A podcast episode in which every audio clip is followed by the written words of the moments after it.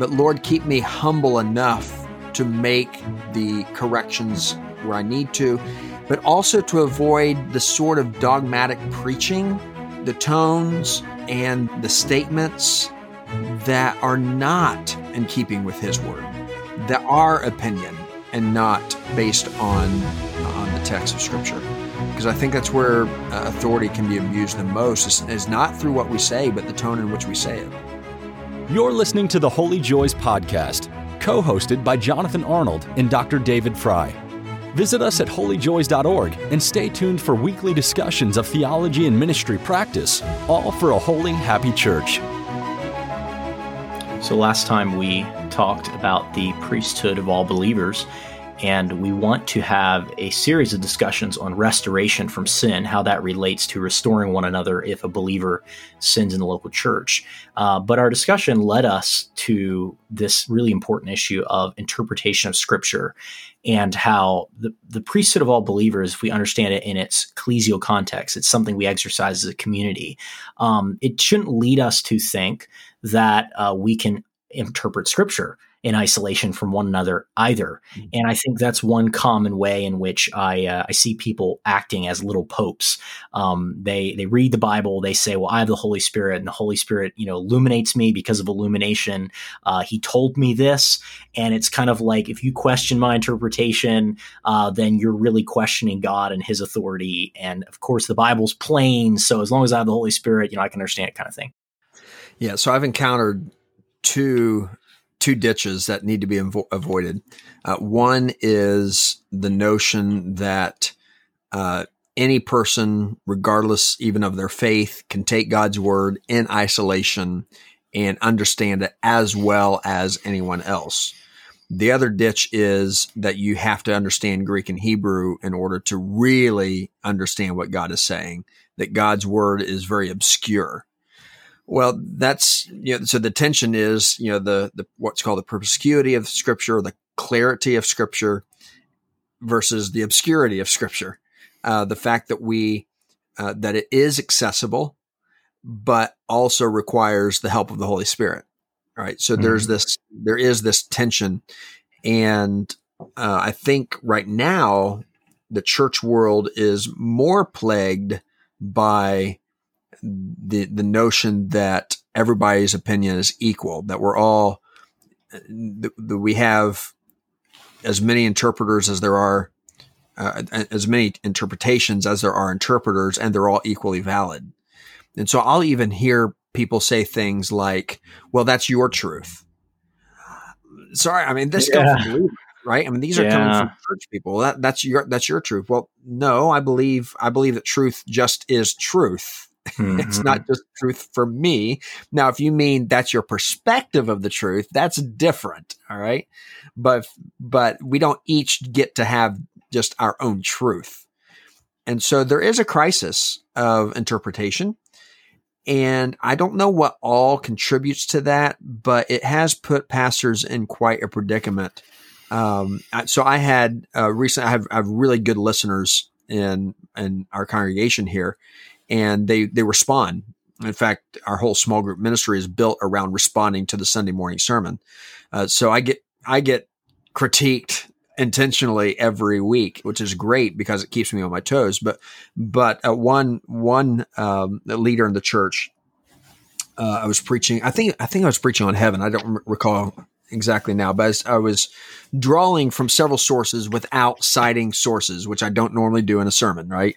You know, I'll footnote them in my notes, but I don't usually say this came from this guy or this came from this source. And so he was questioning something and he's like, was that your, like, was that your opinion or what, what were you, you know, saying there? And I was like, well, I, that is the best of my understanding of the passage in light of, and then I gave him the early church fathers and then some of the medieval fathers that I had drawn from for that. And to make the point, I don't interpret scripture in isolation. I read when I read commentaries, when I read the early church fathers, I'm I'm reading scripture along with them. Mm-hmm.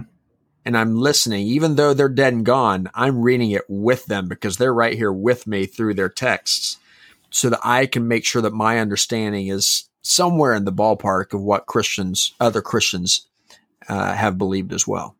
Mm-hmm. So let's let's start with unpacking a few of the doctrines that you've mentioned. I mentioned uh, illumination of the Holy Spirit, and you mentioned clarity of Scripture. So I recently um, wrote an article on the clarity of Scripture and how it relates to this very issue. I think all of these issues are kind of tangled up. Um, and then, and then I think that'll lead us to some clarity on the priesthood of all believers on how that relates to this. So, clarity, clarity of Scripture does not mean that everything is clear.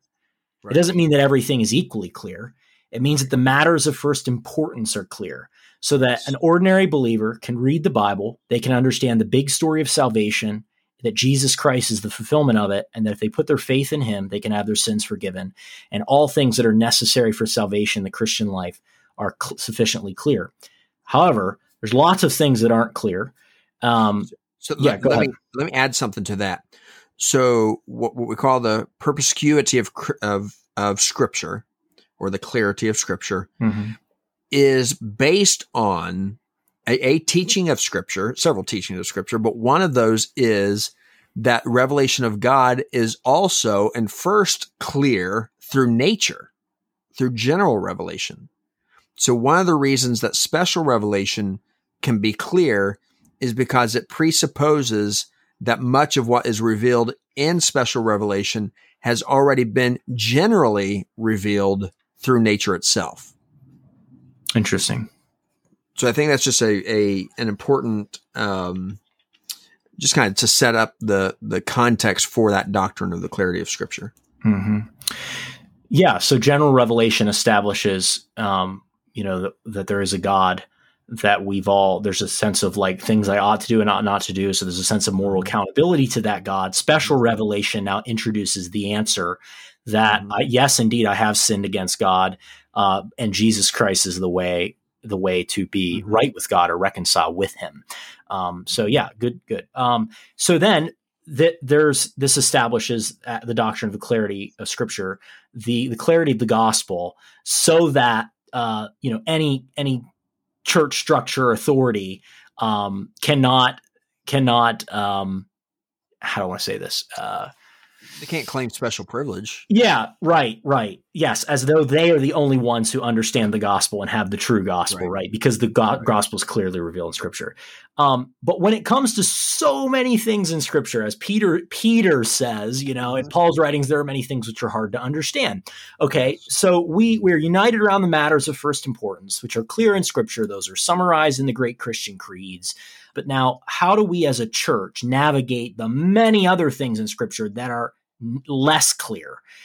And I think part of it is recognizing that there's not a problem with God's revelation, right. but that we all have been affected by sin. There are noetic effects of sin, there's effects of sins on our mind.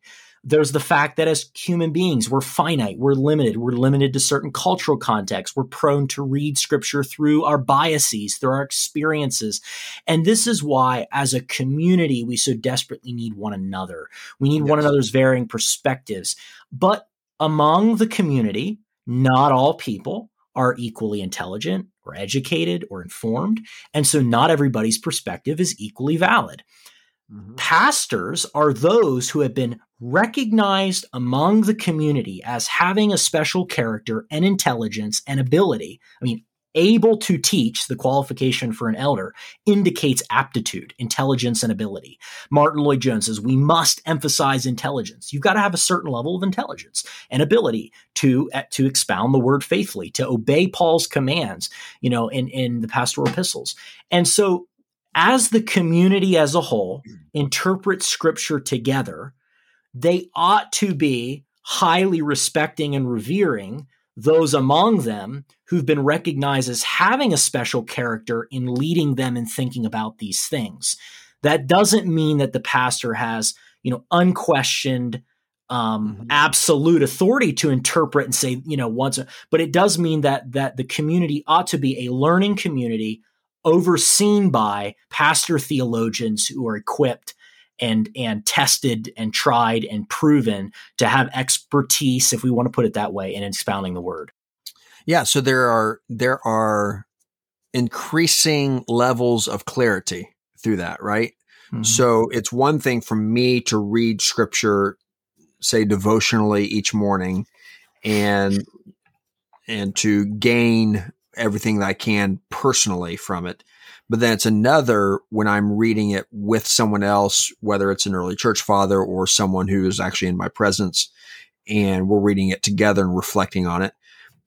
Because uh, we do have you know the promise that that of, of Christ's special presence right in community when we are in communion that increases that ought to increase the clarity with which we understand scripture and it ought to increase the probability of our interpretation.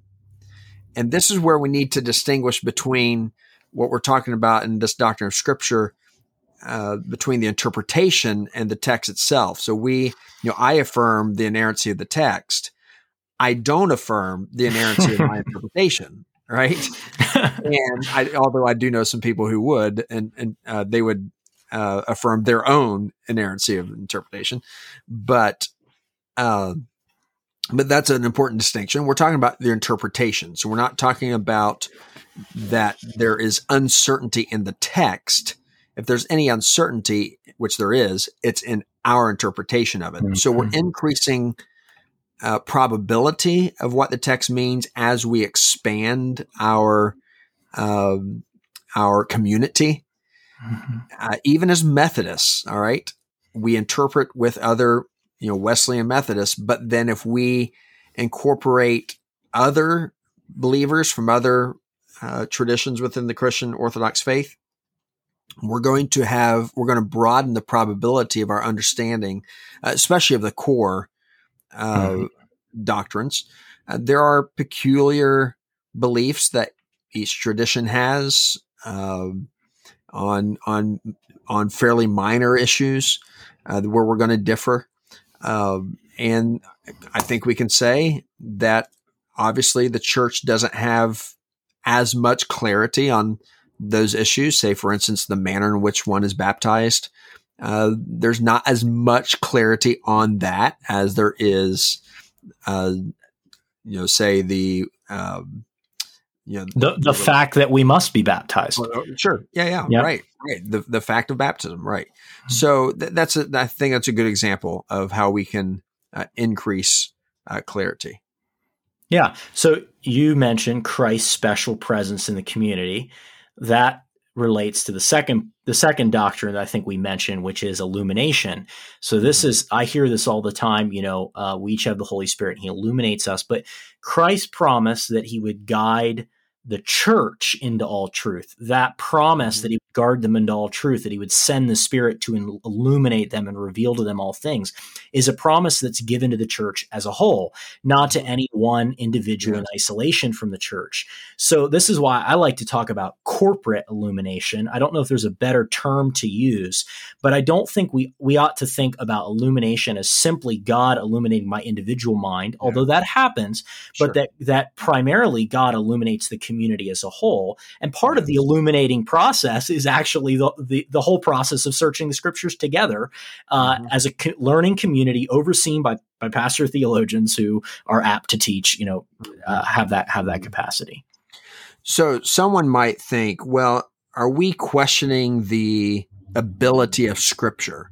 Are we, you know, isn't part of the authority of scripture such that it is it, it's so clear that we ought to be able to, yes, with the help of the Holy Spirit, that we ought to be able to understand everything in it. Uh, and I would say that's a confusion of of concepts here. That yes, Scripture is completely author- uh, authoritative, but that's saying one thing. It is quite another thing to say that therefore I ought to be able to understand how its authority functions completely. Mm-hmm in my life or in the life of the church. In other words, it's a distinction between the text itself and my understanding of it. And some people have really, really had a difficult time making that, I think, fairly simple distinction. Um, and yet some people feel like that somehow that's a threat to the authority of scripture. The authority of scripture is not threatened by our lack of understanding of it. Let's be clear mm-hmm. of that. Uh, not at all. Uh, so let's let's not equate authority with clarity. so let me insert one one more before we get to the priesthood, and that is the uh, divine preservation of of truth. So yes, we affirm full authority of Scripture, inerrancy of Scripture of the text, but that's all nice and good for the original text. But what what about what we have? And so I think it's important for us to know that although there are disagreements among Christian scholars of issues like we've just brought up, um, the truth has been preserved somewhere within the body of of Christ, so that God preserves the truth which He revealed. And so it's not like we are looking for something that might be lost, may have been lost in the past. Uh, God, God pre- also preserves His truth, but He has preserved it within the church and with what we would call tradition, we, within the mm-hmm. tradition of the church or the history of the interpretation of Scripture. They're not all wrong. All right. Now, none of us are completely right. Mm-hmm. Of all of the interpretations of scripture, the truth is there somewhere. So that's why it's important for us not only to read the text, but to read it in community. We can trust, we trust the text, but we can also trust, have a slightly lower, but still have a, a high level of faith in the community, which gives us the text and interprets it before us Mm-hmm. Uh, there is a there is a high level of certainty within that community. Does that, does that make Yes, sense? the church is a pillar and ground of the truth, yes. a pillar and buttress of the truth. Um, not any one member in isolation from the body, but yes. together as a community, we are the place where the truth has been deposited. The faith was once for all delivered to the saints, that is the mm-hmm. communion of saints, the church, and it's through the church that the Holy Spirit preserves the truth. Yeah. Yeah. So, and the reason this is important is because there have been moments in history. Uh, one uh, would be like like so John Smyth, the what was he, 16th century, uh, kind of Baptist father of the Baptist tradition, who ended up Mennonite, but he baptized himself, right? He baptized himself, and the reason was is because he said there was that that there was no longer purity in the church that he oh, couldn't trust the my. church well, he can't. He repented of that later. All right, oh, he did. he repented of that later, but he had come to a point in his understanding where he thought that an essential truth had been lost. Mm-hmm.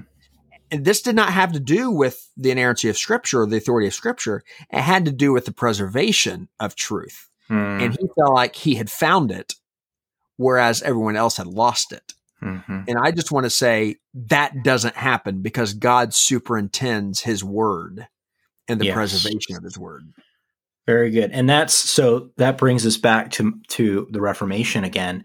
Um, Roman Catholics will charge, you know, her charge is like, you know, here's this Martin Luther guy, one person among the whole church who stands up and says, Here I stand, you know, I'm the only one with the truth.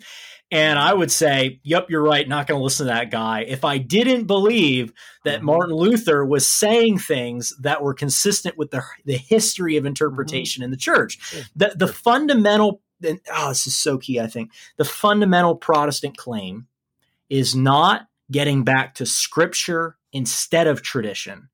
It's mm-hmm. getting back to the true tradition, which is a consensus about how scripture is understood. Uh, it's not to use the categories that Vanhoozer uses. It's not T zero, tradition zero, you know, and it's not tradition two either, two separate sources, but it's it's tradition one, where there's one faith, one deposit, and that's been preserved in tradition, uh, the consensus of the church yeah. on these these important matters in, in Scripture. Yes, yes. So now, priesthood of all believers. So interpreting Scripture is a priestly mm-hmm. function. Mm-hmm. Priesthood of all believers, what does that mean if we're all we're all priests to God and we share as the church a priestly character? What does that mean now for how in uh, scripture is interpreted and expounded in, in the community of faith? Yeah, so as a pastor, and and I'll add this not to you know toot my own horn or, or sound you know braggadocious, but as a pastor with a PhD, this is a a continual test of my belief because it's easy as anyone who has higher education uh, has experienced it's easy to to say hey i'm the expert. You just need to trust me. You need to take my word for it because i'm the one with a phd and you don't you know? You may not even have a high school diploma. Okay. That's yes that temptation is there but i have to tell you that regularly uh, even this week, as I have uh, actually just in, in, the last 24 hours had a conversation, and someone asked me about a particular passage. I said, I don't think that that's possible from the from the Greek construction here, uh, and so I looked and and and I, I was right on that. But then as we continue to converse, I said, well, you know what? I began to see another way of understanding the way they were wanting to apply it to their circumstance and I say, well, okay, I, I'm I'm starting to see now, and I think we need to bring in these other scriptures here because you, this scripture won't carry that weight. And so I would never have come to that if I hadn't been pushed and prodded and challenged and questioned and to to begin to to build a a better case and, and together we did this. We were coming from two different directions. You know, a, a I mean, it wasn't a strong disagreement, but we were coming at it from two different directions. And I began to help him understand that his point was his sentiment was valid. He just needed a better way of coming about to it through scripture. And it helped me stretch me to uh, make correlations I hadn't made before. And so I strongly believe that uh, I I don't especially it's especially important for me to be in conversation with people who don't have PhDs, and it's also important for me to be in conversation with people who do. Mm-hmm. Um, I need that, and as um, I, I, think it was Karl Barth uh, who said, uh, that uh, it could have been John Wesley, but uh, one of those Europeans uh, said something about. Oh no! Did you really just put John Wesley in the same sentence as Karl Barth? I can, I can hear both. I can hear Wesley or Barth saying this. This might be the only thing they ever say in common, but uh, is is they said I can learn something from the man on the street. Yeah, I can learn something from the man on the street, mm-hmm. and both of them uh, had that had that spirit about them and there's there is no one from whom I can't learn something. Mm-hmm. And I think if we have that attitude, uh, that will foster an openness and will counter the built-in pride that uh, so many people take in their accomplishments mm. or in their position uh, or uh, and the power they have. Uh, it's we we need to be constantly checked of those things. Mm-hmm.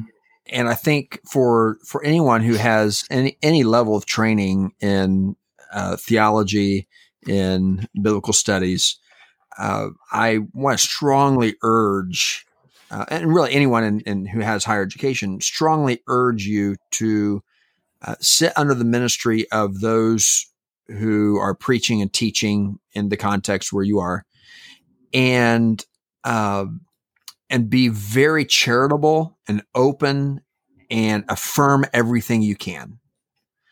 Uh, there are unquestionably things that I would today go back and retract from from what I've said, mm-hmm. and I, in fact, I hope that uh, in the next ten to fifteen years, if the Lord permits, I I fully intend to write a composition of retractions of mm-hmm. things I would go back and listen to my sermons or look at things I've written and do what the brave you know men and women who've gone before us you know like Augustine and even yeah. Wesley Wesley yeah. even did this mm-hmm. as well and uh, and why because that it, it's humbling but it checks ourselves it checks uh, our our, our self understanding. Is it, it speaks of a self awareness that you know I am not the final answer, and yet God has entrusted to me a responsibility of interpreting God's word for the church, for, for our local congregation. And that's a great responsibility. And I'm not always going to get it right. But Lord, keep me humble enough to make the corrections where I need to, but also to avoid the sort of dogmatic preaching, the tones, and the the statements that are not uh, in keeping with His Word, mm-hmm. that are opinion and not uh, based on on His uh, on the text of Scripture.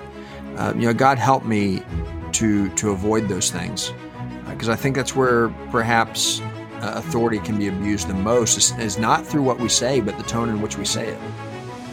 Thank you for listening to the Holy Joys podcast. Email your questions to podcast at holyjoys.org, and they may be featured on a future episode. Our labors for a holy, happy church are supported by generous listeners like you. Please pray about partnering with us at holyjoys.org forward slash donate.